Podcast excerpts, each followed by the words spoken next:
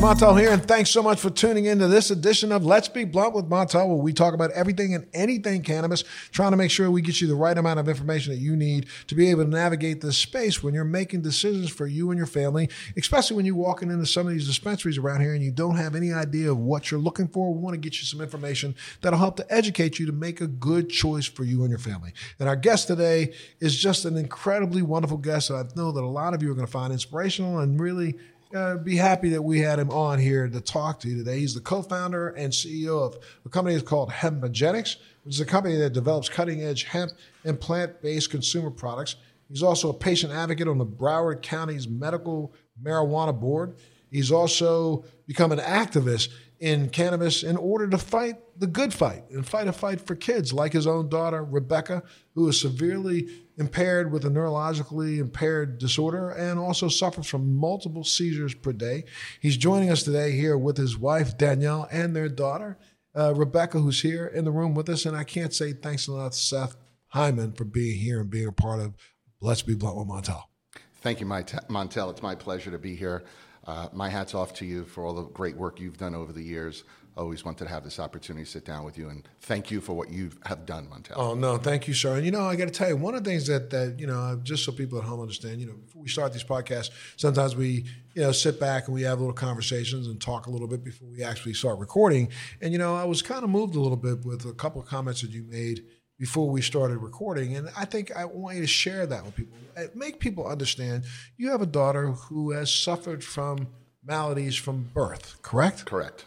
Yeah, take us on that journey for just a second and make people understand and get a grip to understanding what a family like yours has to go through. Sure, absolutely. I appreciate that.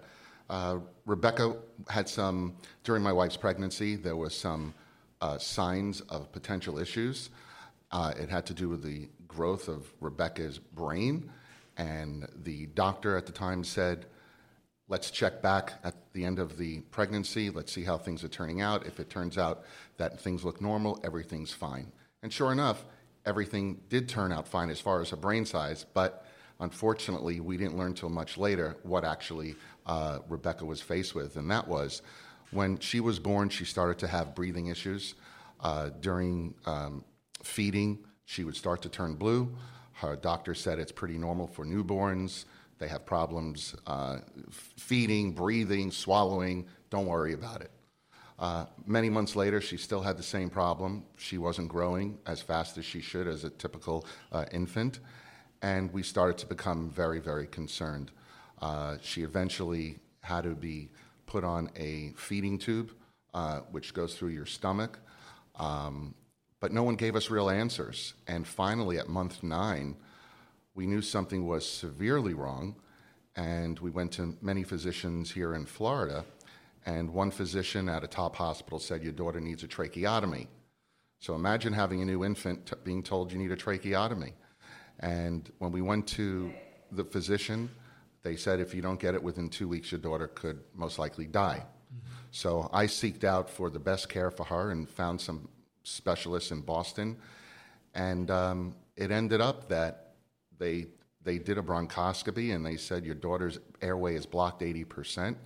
Uh, they had to remove a cyst that was blocking it, and during that, they did genetic testing because the genetic testing that we did here in Florida came up negative. Nobody could find out what was wrong. And what we finally found out um, at about month nine or 10 was that she had a, has a severe genetic disorder called 1p36 deletion syndrome. What that means is part of her number one chromosome is partially deleted. And because of it, um, children like Rebecca, many of them don't walk. Rebecca doesn't talk. She has neurological, visual, hearing impairments. She has a feeding tube. She needs 24 hour care. She didn't start having seizures until probably she was four years old. So even though we knew 80% of the children with her genetic disorder had seizures, we thought we we were we would. Thought you missed that one. We thought we missed that one, gotcha. and then unfortunately the seizures started coming on to the point where they were consuming her life, hundreds of seizures a day. And you know, I mean, let, us stop for a second and explain, as a parent, what that's like for you. So the one thing, the one thing that I like to share, and when I speak on this topic to parents who have healthy children, how blessed they are to have healthy children. Imagine waking up and going into your child's bedroom and wondering whether or not the child is going to be alive or dead in the morning. Right. And that's what parents like us face. Thank God we have nurses watching her at night because she has seizures during the night, many during the night. And when you have seizures like Rebecca, or any kind of seizure, if there's no intervention, the patient could go further into the seizure and ultimately die because they can't breathe. So, intervention is key for someone to have a seizure. We have families, uh, friends of ours, who've lost their children from seizures at night. They wake up, they go to the child's bed in the morning, the child is, is dead. So, that's something that we live with every day now, even with nurses. Uh, we worry. Uh, there are many nights when we don't have nurses, and on those nights, my wife is up all night. She can't sleep because, God forbid, Rebecca has a seizure at the night, she has to intervene. So, when I see people in the morning and I'm up 24 7 because my daughter had a rough night or I'm in the hospital till 5 a.m., people don't know what we've been through. And if there were cameras in our house and saw our life, the first thing people would say is, How do you do that every right. single day? If you knew what we went through two nights ago, you'd be like, Does this happen often? Yes, it happens often. And now you went through a period of how many years? I, I want to talk about cannabis intervention, but how many years did you go with Rebecca having these kinds of seizures before you actually said, you know what, let's try this thing that they're calling, what is it called? Charlotte's Well, let's try this thing that they're talking about cannabis. How many years did you go from the onset of her seizures till finding some relief? Probably four. Four years. Four. And this is four years with your daughter having two to 300 seizures a day. Correct. And non responsive to over 30 pharmaceuticals. And I'm talking you, you went the gamut, every pharmaceutical available to man. Keppra, Topamax, I mean, you name it. And the traditional pharmaceuticals, they either make her seizures worse, or they either do nothing, or they greatly affect her behavior to the point where uh, many children, like Rebecca, they will put their hand in their mouth, sort of like sucking a thumb to, to soothe them, but they also do it out of frustration. She was doing out of frustration from the pharmaceuticals, where her skin would actually break and she would bleed. That's how much pharmaceuticals affected her. So to this without day, giving her the relief from the seizures. Correct. Correct.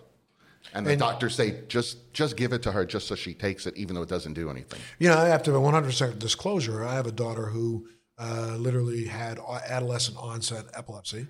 That you know, unfortunately, you know, it took um, several years for them to diagnose because she would not have full grand mal seizures. She would have mini mals and she would have uh, auras. So you know, people couldn't figure out what was going on. But then I understand, you know, having a child who has been medicated on every form of medication that there is and not get any relief. Rebecca has all types of seizures, auras, myoclonic tonic, you name it. Uh, imagine being presented with a with a document at your at Rebecca's physician's office, her neurologist, and the neurologist says, "If you want to take this medicine, you need to you need to sign this document." The document basically said it could potentially cause blindness right. or death. Right. We never signed it. We never went that route. Absolutely. So what what introduced you to, and it's okay. And I'm, I, I know that you tuning in or listening, you're probably hearing Rebecca's having an issue right now, and you know this is what you live through all day long. Correct, twenty four seven. And since Rebecca doesn't speak, the way she expresses herself verbally is through noises, mm-hmm. and some of these noises right now are a happy noise. Got it. Got it. I noticed you had said to me before, you don't have to take her out. I, honestly, she's not that. It's not the noise is not disturbing anybody, and if it is, screw you. Exactly. No, I don't care. I could care less if anybody complains about her noise, honestly. And it's not it's not so overbearing that we can't speak and you can't hear what we're saying. And you can bring her in the shot whenever you want. Absolutely. No, it doesn't, yep. I, I don't think that's a, that's necessary. Just people at home, you don't need to actually see Rebecca going through what she's going through. But let's understand. You just said she's communicating with you. You know, Montel, I don't know if the, the listeners at home uh, could see what I see right now, but this is my life. You go through this in your life. And I'm looking at you, Montel, and your eyes are just as watery as mine. Many few people could truly understand what we go through, what you've experienced in your life, what you experience daily in life with your medical challenges. Right. Nobody can understand unless they experience it. Well, you know, but, but I mean, this is part of the reason why I even started this advocacy 20 years ago, because I really stepped up to the plate when I when I was diagnosed myself with MS and realized that all the opioids that I had been put on, which back before we were even discussing opioid addiction in this country, I know I was uh, I had an opioid addiction, but really I know I back up and say I probably didn't have an addiction because I found out through my journey with opioids that I am not as responsive to opioids as most people are. I have some sort of a block. So rather than me taking, you know, one or two Vicodin, I was taking seven and eight Vicodin and still able to communicate, walk around, talk. I wasn't drooling in a corner. I had doctors put me on stuff that most people really couldn't survive taking two of. I was taking five, six, and seven of and getting no relief. So you know that old saying of you know walk a mile in somebody else's shoes. I do truly understand what you and your family are going through. And it hurts because 20 years ago i recognized this. 20 years later we're still battling now to take the patients off the battlefield. Well there's, there's a lot of money in the pharmaceutical industry and unfortunately um, that's a big fight for, for all of us. Um, you know, you mentioned opiates, opioids. Most seizure medications are opiates. Correct. Re- Rebecca's on uh, a, a drug, a pharmaceutical called clobazam or Onfi. It's an opioid. It's a benzo. Um, a couple of months ago, she started to have these terrible clusters of seizures. Now, somebody could have a seizure, um, it could last anywhere between five seconds and four hours. Right. Hers range go across the gamut. But about three or four months ago, she started having these clusters where she would seize for about 60 seconds. She then would stop. There would be a break for 30 seconds or a minute. Then she would seize again for another minute. We have a protocol that we follow uh, at home with certain emergency meds. So what happened was she started to have all of these clusters. We know then we give her an emergency med called Diastat, which is diazepam. It's a benzodiazepine like Valium and Xanax. She gets 20 milligrams of that. But, but, a, but, a, but a stronger one than Valium. Correct. correct. Very strong one. Yes. And it's administered um, rectally for a, a immediate effect. And if that doesn't work, we then go for another one. And we can give her, I think, believe it's 15 milligrams more. Now, that's it for us as what we can do at home. The reason being is all of these emergency meds affect the heart rate, blood pressure. So at home, you're not in a controlled environment like an ER where you can be intubated, et cetera. So we have to be very careful. But just to give you an example, uh, during this experience, we gave her 20 milligrams of the diazepam. Then she got another 15. Then we called EMS because this was going on for a long time and we felt we needed medical attention. Then in the ambulance, they gave her Versed, which is midazolam. It's a drug usually used for anesthesia, for sedation. Then, when she got to the hospital, they gave her Ativan, which is a brand name for lorazepam, which is another benzo. Think of this 90 pound 13 year old getting all these drugs. Her seizures are still going on. We're now going to hour two. By hour three, they gave her 8 milligra- 800 milligrams of Keppra in ER, which is a seizure medication. Sure, which almost, almost uh, initiates a coma, right? Wait. Then at hour four, she's still seizing. Ugh. At hour four, they gave her another 800 milligrams of Keppra. Finally, by hour five, things stopped. And I tell this story because those kinds of clusters, what she experienced, we now try to handle a different way with cannabis. And let's talk about that again. What what made you? How did you hear about it? How did you find out about it? What triggered cannabis in your brain? So, what triggered cannabis in my brain was back in 2012. I saw a family in California who had it was a dad. He has a son who has seizures. He had has Dravet syndrome, and I became friendly with him and he educated me on the benefits of cannabis. And at the time, it was basically CBD, a high CBD, low THC. And you were product. communicating with him how? Through by the phone? By phone. Or- okay, okay, By gotcha. phone. Okay. And that really started to pique my interest. How could there possibly be something out there that could help my child that mainstream medical professionals aren't aware of? And then as I learned more, I became more interested.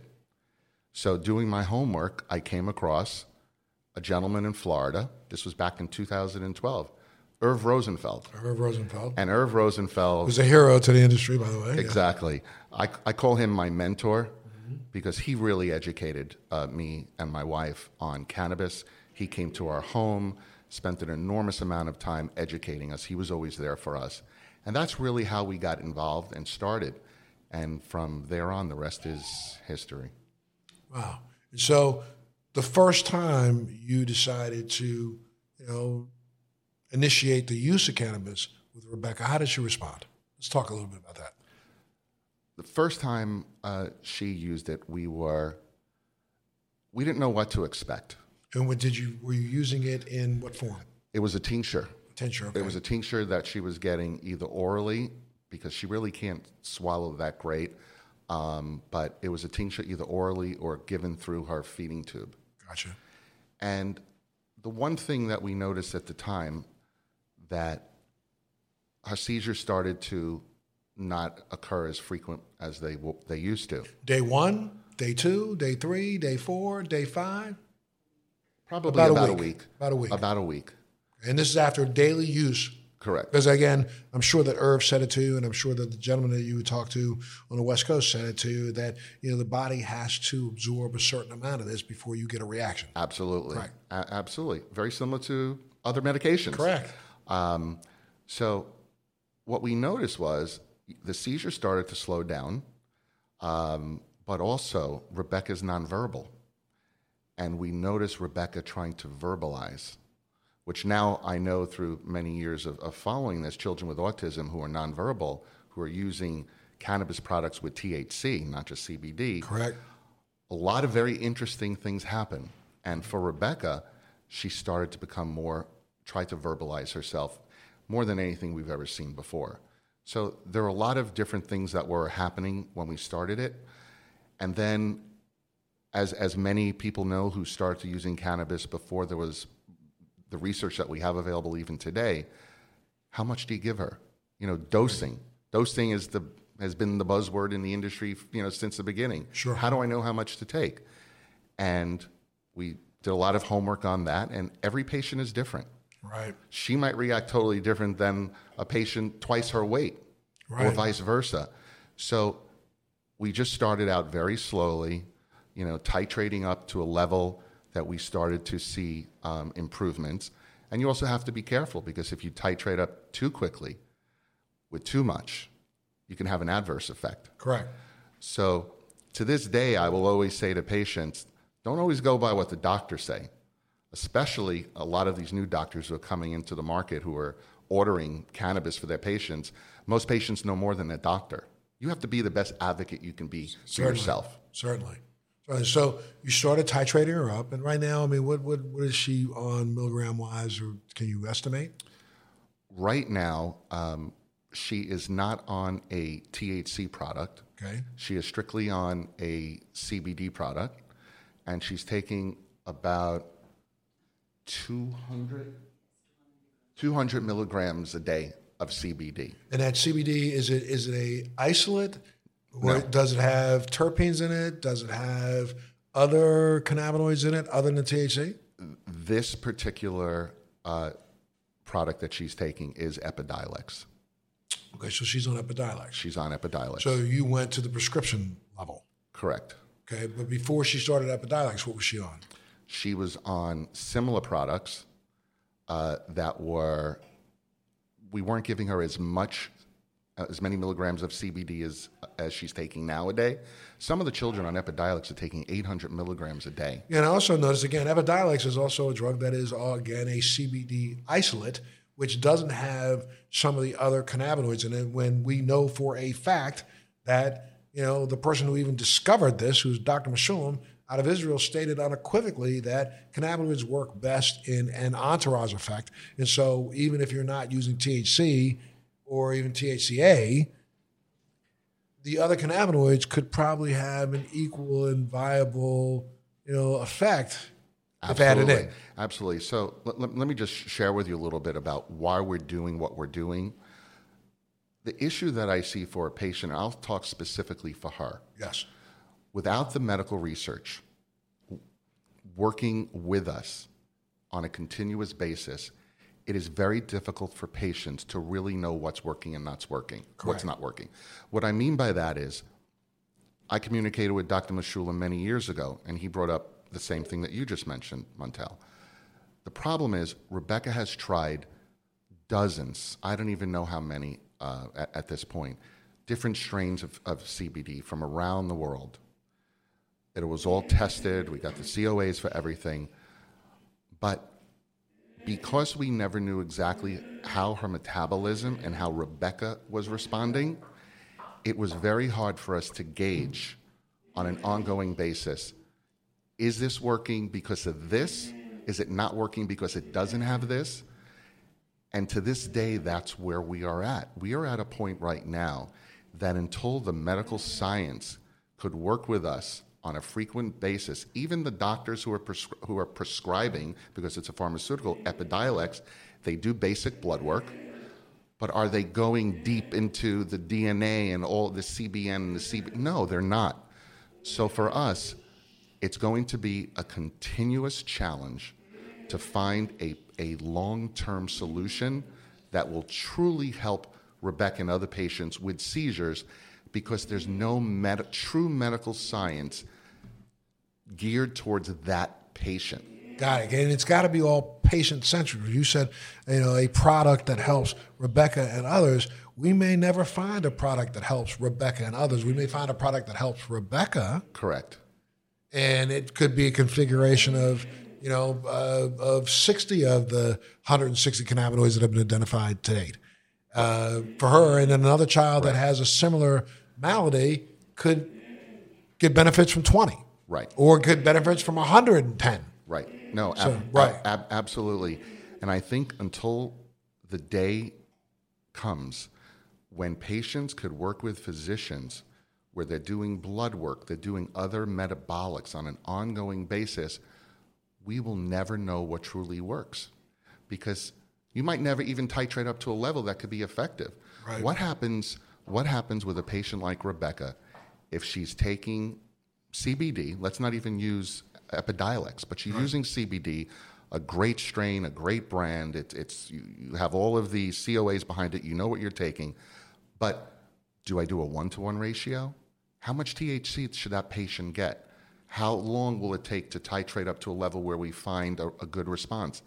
It's basically hit or miss. Right. That's the frustrating part. part. Right. And there's nobody to turn to to say, you know what, I want my, my child or the patient to be part of a program, and we want to do this the right way where we have a medical team behind us, we have data, we have metabolics, blood work, everything, so we can truly track on what is working and what's not working. There's no clear science behind it yet. Right.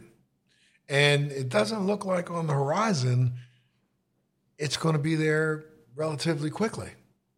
I don't see, you know, and again, though there is research that's being done, and there's a lot of, you know, organizations claiming to be doing, you know, IRB research. They're really not doing research. It's it's weird. Know, they get a CBD. Well, where did you get the CBD from? Is it hemp based or is it cannabis based? If it's cannabis based, which strain did you get it from?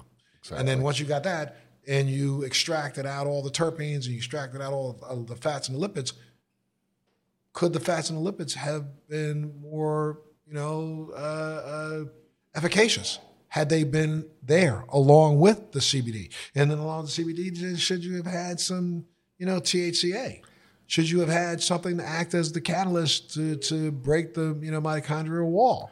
Correct. So and. THCA, from what we've heard in different groups, you know that is helpful for children with seizures. So CBG is helpful with children with seizures. Right. we know that CBG is what turns into THC and CBD. But then, then the other thing, what we found out, and I can never prove it, and I don't even want to stand by this statement now, but she tried CO2 extracted CBD. She tried Cryoethanol. She tried. She shouldn't be doing any butane Right, right, right. whatsoever. Exactly. Solvent based. No solvent based whatsoever. Hexane, no. I mean, we, we know for a fact how deleterious that can be in the food manufacturing industry, Right. leaving behind residuals. Exactly. And you know, to me, let me tell you something. I, I I have been one of these proponents make a lot of people really angry, especially when I they hear me say that Montel's against uh, butane. Hell yeah, I'm against butane. Right. I wouldn't walk out and put my mouth around the exhaust pipe of a car and suck in the air. Exactly. And I don't, you can't tell me that, you know, when you say, well, I've tested and I had it tested and it came out 250 parts per million. Really? So what makes you think 250 parts per million is good when it comes to butane? so there's another process. Um, I, I forgot. the- no, pressed, where it's like cold Yes. pressed. Cold pressed? Cold pressed. It's like we never tried that. So if we tried a cold pressed CBD, different variation of CBD to THC, maybe that could help. Or have you tried a nanoparticle? Haven't tried any nanoparticles. So, you know, I mean, again, I understand. And again, this is what, you know, for our listeners out there, families that are going through this, that's why I want to do podcasts like this because it is so hard to navigate this space, especially when the viable information isn't even there, it doesn't exist, tests haven't been done, and then even the anecdotal isn't there. And what happens if you do find the right form, formulation, or strain, etc. but then there, there are other contributing factors that could affect it? For example, your diet. Rebecca was on the ketogenic diet, didn't do anything for her. Okay. But if you try something that works and then your diet consists of something that could counteract, well, it could have worked, but you know what? You were eating the child or the patient was eating grapefruits. Correct. You know, grapefruits affect certain certain um, medications. All of this needs to be tracked scientifically, Right. and it's very frustrating because nobody wants to get behind it. But if we look at it from the bigger, I say from the bigger perspective, we know that cannabis has been used as a medical agent for over 5,000 years in whole plant form. So some of what I think we've got to do is get out of our own heads here, where there's too many people trying to be pseudoscientists where you know it's the reason why we have close to you know a thousand, two thousand different strains. You know, if you go back in science, we know for a fact that the cannabis plant, marijuana plant, started off with seven, seven plants. Now you got thousands, and those thousands are really all derivatives of those first seven. So you know you can have. Tw- you go into a dispensary and you see 20 different strains that are sitting there. Those 20 different strains have been crossbred over the course of the last, and you know, in the United States of America in the 1960s and the 70s, we worked diligently to breed the CBD out of the plant. A lot of people don't know that. America is part of the reason why the plant has been as adulterated as it has been. Had you left it alone back in the early 60s and not tried to figure out that, you know, more THC, the more THC, the more THC we get, which no one can tell me that I don't care and I, I, I offer the opportunity for anybody to text me, shoot me a note, email, whatever you want to say. You can't tell me that you can tell the difference between something that is a 27% THC, a 21% THC, or a 14% THC. You can't.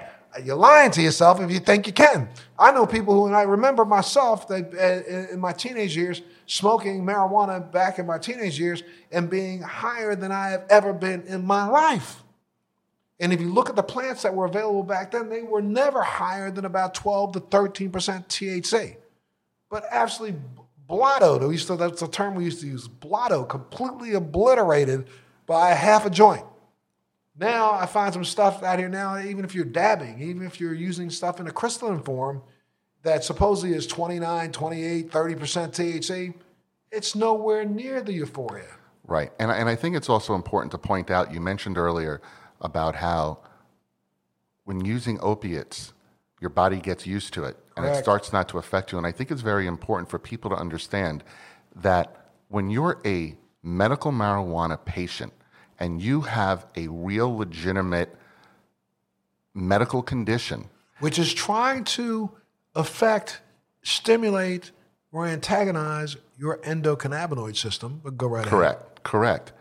And when you start using marijuana with THC for medical reasons, the way your body is going to react is going to be totally different than an individual who doesn't have that medical condition. So, for an example, somebody with um, a, a, severe medical, uh, let's say, pain condition, they could use an enormous amount of, of, of marijuana daily with, with high THC, let's say, Correct. to help treat their pain. But they're not going to walk around euphoric all day like the person who had no pain. Correct. Right. Because it is antagonizing that endocannabinoid system, trying to get that back into balance. And your body's figuring out what to do to make that happen. And over time, we also recognize the fact that you know, there there becomes an assimilation where you know you start your body starts to react to it differently at different levels.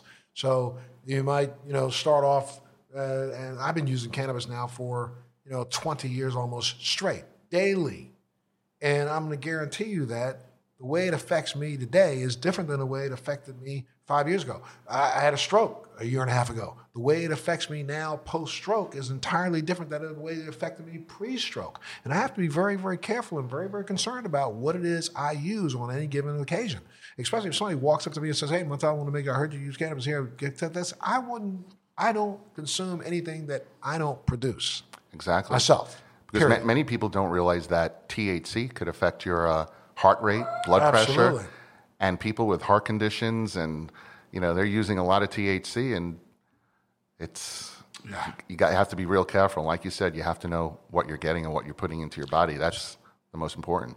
Well, I mean, what you've done for Rebecca has turned you into the advocate you are today, correct? Correct, absolutely. If it wasn't for her, I wouldn't be sitting here talking to you. And talk a little bit about your position and what you do on the Broward County Medical Marijuana Advocacy Board. So, the Broward County Commission created a uh, medical marijuana advisory board for individuals who have either a business knowledge, a patient knowledge, um, a plant knowledge about medical marijuana, because that's what we have here in Florida. And the creation of it was to help educate and guide the community with policies, guidelines, and laws to implement policies and guidelines and laws that truly make sense in the best interests of the community. And for us as a group, uh, which is governed by the Broward County Commission, it's really about education. We've had two educational summits already. We're having um, another one uh, down the road. And the attendees of these groups, of these uh, summits that we have, are county commissioners, mayors, political figures. The last event that we had, the last educational summit, was first responders. So we had police chiefs, EMS people, mostly all EMS related. And the questions that come up and the, the content that we provide them, they look at us like, wow, I never knew that. So you, you mentioned it a lot about education. We're trying to educate the community. That's right. Education, education, education is the key. Now, now, right now, Rebecca's re- responding, reacting again, but I'm looking at her. She looks, like, she's, She's, is she tired of being in the same spot? Okay. She wants to take a little walk. Huh? Yeah, she's she's happy yeah, when she, she does that. She looked happy, like she was she was bothered. Um, but again, that's your day to day life. Correct, twenty four seven. So when I get a when I get a text from my wife, most of the time, it's not how are you doing or how your day is going. It's Rebecca didn't go to school today with her nurse because she had two two four minute seizures and I don't think she's up to it. Or if I call her or text her, the first thing I say is, How is Rebecca? Did she mm-hmm. have a seizure? Did she have her breakfast? How is she? Is she what state of mind is she in? 24 7. Doesn't end. Right. And that advocacy you've now turned into helping other parents in the same situation. Talk a little bit about what you've done in terms of students, and because you literally had to make sure that Rebecca was able to utilize her medication in school, correct? Uh, correct, which which she doesn't utilize it now, uh, but when the Florida law passed that required count uh, school districts here in the state of Florida to provide a means of children to use their medicine at school, uh, I had a conversation with the superintendent of Broward County Public Schools, Robert Runcie, who is a very um, incredible human being and supportive of children getting the things that they need, especially special needs uh, s- students. And since it was a Florida law, uh, I came in, I sat down with their uh, health policy um, leaders, along with some other professionals, and we drafted uh, guidelines and policy for Broward County Public Schools to allow children who are medical marijuana patients here in the state of Florida to have access to their medical marijuana medicine while at school. It doesn't mean, and under Florida law, it doesn't state that school employees, school nurses are able to administer, which they can't under Florida law, but at least it gives a way for the parent or the caregiver to come into the school if needed and administer the medication to their child. The way Rebecca gets her medicine now, um, it's not required for us to come in to the school. Uh, also, the fact that she is has um, is using Epidiolex, which is an FDA-approved pharmaceutical, Right.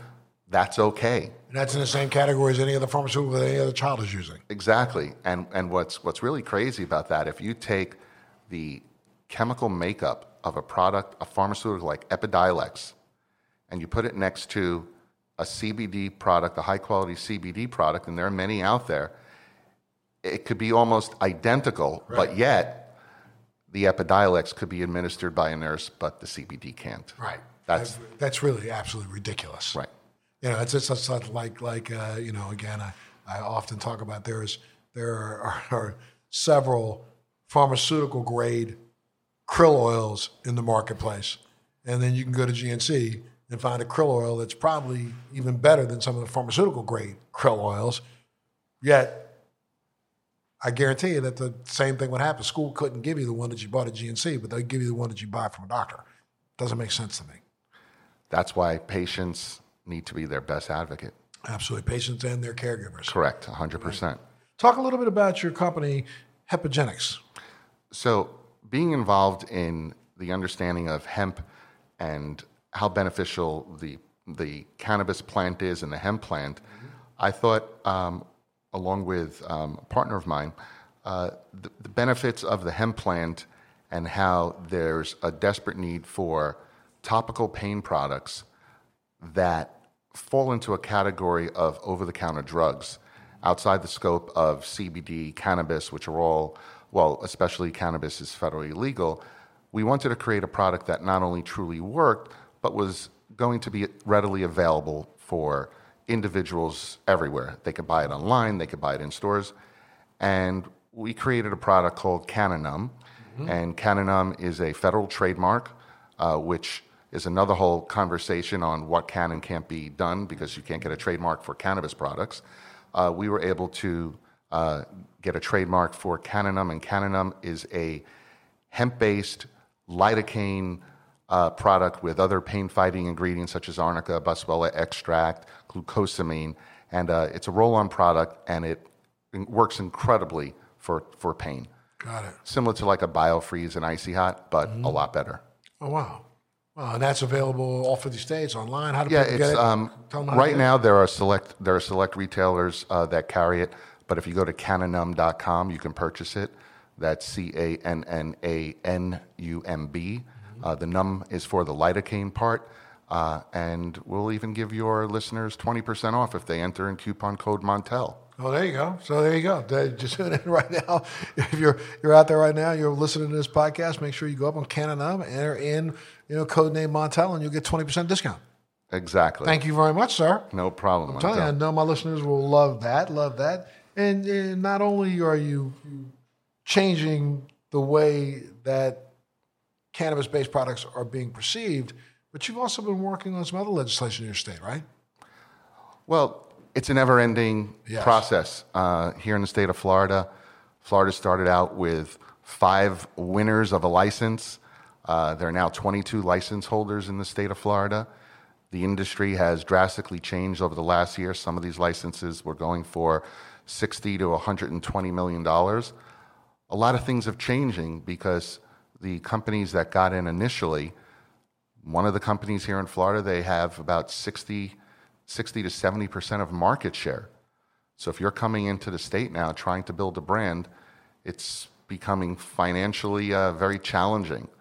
Uh, so there are individuals and groups out there trying to change the laws, trying to change the laws by constitutional amendments where more growers could be added, more dispensaries could be added, more, more independent companies can get involved with the industry, as well as there's a um, amendment uh, out there, uh, Regulate Florida, where it states that patients can grow their own up to a certain amount of plants. There are two or three amendments here in Florida. So it's never ending. Uh, unfortunately, many of the times the patient doesn't come out the winner.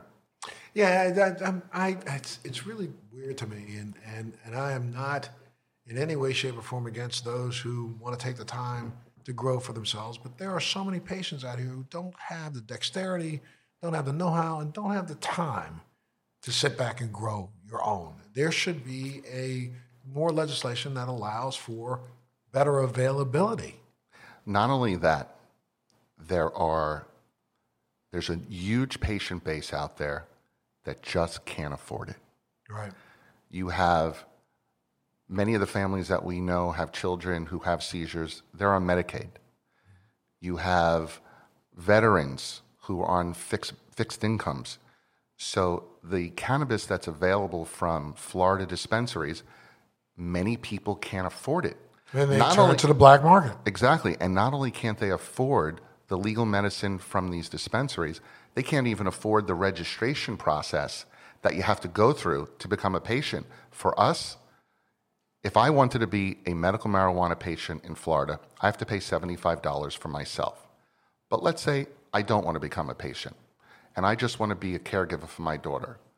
I have to pay $75 for me to become a caregiver. Then I have to pay another $75 for my daughter for her to have her card. So that's $150 a year. Now, many people might say, well, it's only $150. There are a lot of families who can't income, yeah, afford correct. that. Absolutely. So supposedly the legislature was going to address that at least for veterans i heard possibly mm-hmm. that maybe they can they don't have to pay for a card but the whole process is very expensive expensive for many so i think there's a potentially huge population base out there of potential patients that can't even explore the benefits of cannabis because it's so expensive and you know some of this i think and some of these regulations were set up really so set up to fail correct you know, it was it was made so daunting that possibly people would turn away, and then the entire industry would constrict the way it is constricting now. Exactly. I just think there needs to be a better way for the folks who could truly benefit, who can't afford it, could have access. And unfortunately, we don't have anything like that. Um, there are some discounts that are applied if you're if you're on food stamps. I know some dispensaries will offer a 10, 15% discount. But I know a 91 year old woman who truly saw the benefits of taking CBD, and she has to stop taking it because she can't afford the $100, $150 a month. Wow. Yep. Wow. Wow. Talk a little bit about the special program that you developed with the Broward County Sheriff's Office. So this is this is for EMS workers. Correct. Right? This correct. is for EMS. So, so uh, many years ago, when when Rebecca's seizure started to get really, really bad for the first time, uh, I think it was back in 2009. Um, we would call 911 at least two or three times a week. And every time they came, they asked the same question What meds is she on? How many milligrams? And if you're telling during, if your child is lying there on the floor, blue, not breathing, and an EMS up, um, person says to you, How many milligrams of their seizure medication? You could make a mistake and say 10 instead of 20 or 20 instead of 10 because you're in a moment of crisis. So I felt at the time, along with some other uh, BSO um, uh, leaders, there's got to be an easier way that won't cost a lot of money. And we created at the time, it's called the BECCA program. It stands for Broward Emergency Critical Care Assistance. And basically, what it is, a very simple form that was created by EMS professionals where a parent can go online, download the form, write in the child's condition, write in all their meds, and that document you just print out and you can put it with the child's um, you know, backpack and uh, it's always on them at every given time. That way, when there is an emergency, you pull it out and it's right there. Every question that the EMS was going to ask, they already have it. They already have it, and you could update it. That's absolutely, and that's already has that been now put in place now here? Yes, that's um, it's available on the BSO website. You can download the form, and uh, many many families and uh, schools are very well aware of it. And so is EMS. So, wow, great, that's great. Seth, what else are you working on? Uh, working on some potential uh, other products that are hemp based that are really exciting that uh, we believe will be very new to the market, and uh, the future looks very bright. There's so much opportunity out there, but I think it's very important for consumers, patients, to just be do their own homework and due diligence on the products they buy and the companies they get involved with. It's very easy to get a, get caught up with products that might look good, but or sound good, but yet they don't really do what they're supposed to. Absolutely, absolutely. And, you know, and, and there's a lot of products out in this marketplace that we've now found out that have labels on them claiming to have CBD in them, and when you actually go and take a look at the research on them, and, and there's zero or there's two or three milligrams. And, you know, we know that two or three milligrams does nothing. Exactly, exactly. And there have been some lawsuits about that. And it's unfortunate, Montel, because there are some good companies uh, he, here in Florida that are producing some really great quality product. And unfortunately, when they come across um, very zealous news reporters who are just trying to n- not make them look good as, as, as good as they should, uh, some of the testing is flawed, so you're not getting true results. And unfortunately, those good companies that are making these good products are getting a bad rap right. for there's so much chaos in the industry right now, and everyone's still trying to sort it out. Uh, edibles right now, we all know. Um, federally, the FDA hasn't come out clearly with guidelines on edibles, mm-hmm. but yet you see edibles everywhere. Right. Consumers don't know that they're technically not legal according to the feds, but they're everywhere. But then state laws, and again, that's part of the issue that dealing with it. Right now, with 34 states in the District of Columbia that have some form of medical marijuana or marijuana law, and every one of the states is different. So whether the feds, you know, agree with edibles or not, the state law will allow them, but then the state law doesn't do anything to supervise or oversee the production of.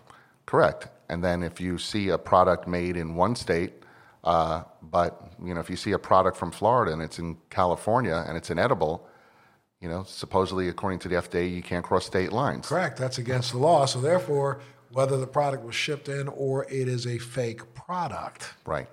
And you know, I often say to people that you know, unfortunately, the way we have to navigate this space right now is you can't assume that a product that you saw the brand name of in California and now you see the same brand name in Ohio, it may not be the same product. Who's policing it? Yeah, who's policing it? And then technically, technically, it can't be by law the same product. So therefore, unless you know that the manufacturer of the California product has now set up shop in the other state to manufacture in that other state based on cannabis that they grew in that state, which when it all starts in a new state, there shouldn't be any cannabis in that state. Right. So therefore, the seeds came from somewhere. They didn't just appear. That's one of the things that, that cracks me up is that no one asks where does seed come from. Right and and also a lot of uh, in the food industry, you know, in restaurants, you know, I've seen a lot of restaurants pop up. You know, put CBD on your pizza, in your milkshake. Who, who's getting the raw end of the deal? The, the consumer. They're paying more for something. They don't even know if they're getting it. Correct. And two, if you take if you're paying ten bucks extra for CBD on your pizza, and you're getting 25 milligrams of CBD on that pizza. Is that how, really? about, how about you're only getting one milligram of CBD on that pizza? Did that do anything for you? Exactly. Right. Yeah. Right. I, f- I feel good. I feel mellow from this slice. You don't feel mellow from nothing. It's all in your brain. Exactly. I mean, and it, it cracks me up too because again, you know, people don't even understand that some of these edible products, you know, people claim to put CBD in them, then they bake them for three hours, two hours, an hour and a half. You just baked all of the viable medical ingredient of that product out. Exactly. You overheated it and it's gone. And, and you know, in all fairness, I think that's a good thing where there is regulation because there does need to be some sort of regulation for these type of ingredients. This entire industry should applaud the opportunity for regulation. Absolutely. We need to figure out a way to make sure that there's a consistent product that every time a person reaches for it, they get the same reaction from that particular. I don't care if you got seven million different products, but I know that if I get you know, product number five million one hundred sixty-two thousand one hundred sixty-two, that product will elicit the same response every time I touch it. And also, many of the many of the, the manufacturers and the people selling these products don't even know what they're selling. Correct. Some of them, then again, so I, I look at it and, and, and wonder, you know, the same people who 10 years ago were so adamantly against cannabis now have jumped in to see if they can be part of the industry to make money in the green rush. I got I got a phone call a couple weeks ago from a doctor. Doctor calls me up cold. He said he's new to the cannabis industry in Florida, and the first thing he said to me is, "I think your daughter needs more CBDs in her body." I'm like, "Okay, thank you. Have a nice day." Yeah, have a so nice day. more CBDs. Yeah, yeah, you need CBDs uh, This- in your right. body. Yeah.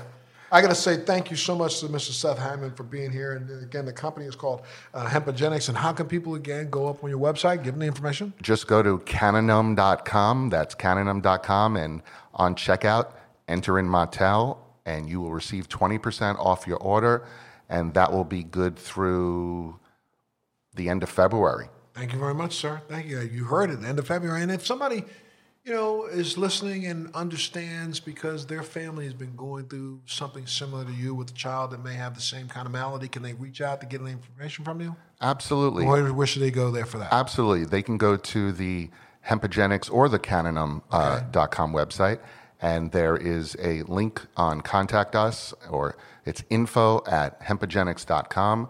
And feel free to reach out, and we will respond to every question and speak to the patients and speak to consumers. Uh, we're, we're there to help. That's what we want to do is be there to help you. And I can't say thank you enough again, Seth, for being a part of today's show. And you know what you got to do at home. Make sure you tune in to every single episode of Let's Be Blunt with Montel. But thanks for tuning in today. Have a good one. Thanks, Ben. Thank you, sir.